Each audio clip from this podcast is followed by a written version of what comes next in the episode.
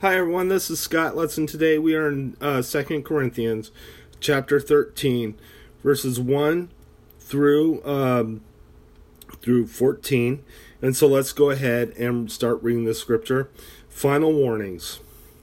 This will be my third visit to you. Every matter must be established by the testimony of two or three witnesses. I already gave you a warning when I was with you a second time. I now repeat it while absent. On my return, I will not spare those who sinned earlier or any of the others. Since you are demanding proof that Christ is speaking through me, he is not weak in dealing with you, but in powerful among you. For to be sure, he was crucified in you. For for to be sure, he was crucified in weakness, yet he lives by God's power. Likewise, we are weak in him, yet we, by God's power, we will live with him to serve you. Examine yourselves to see whether you are in the faith. Test yourselves. Do not do you not realize that Christ Jesus is in you?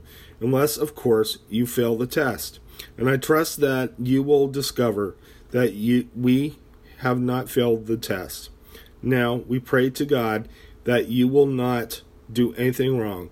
Not that people will see that we have stood the test, but that you will do what is right, even though we may seem to have failed.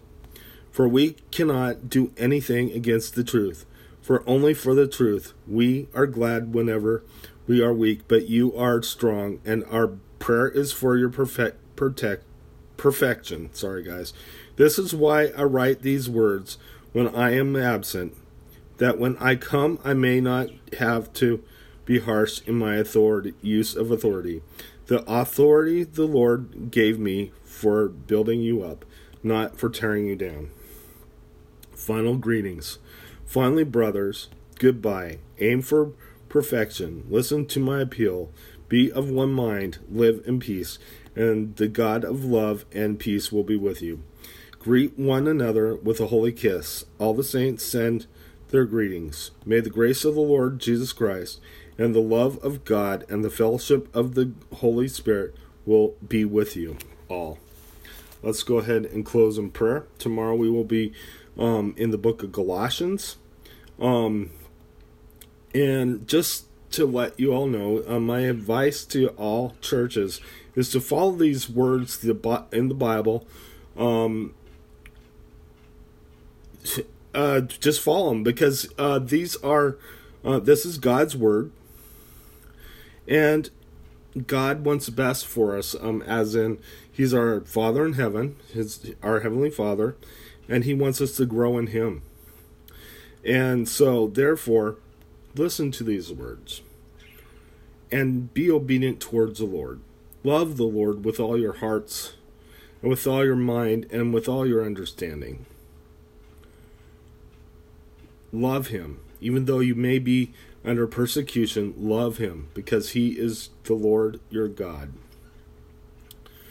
and he gave his life up. Jesus gave his life up for you to be saved. So, God bless you. Let's go ahead and close in prayer.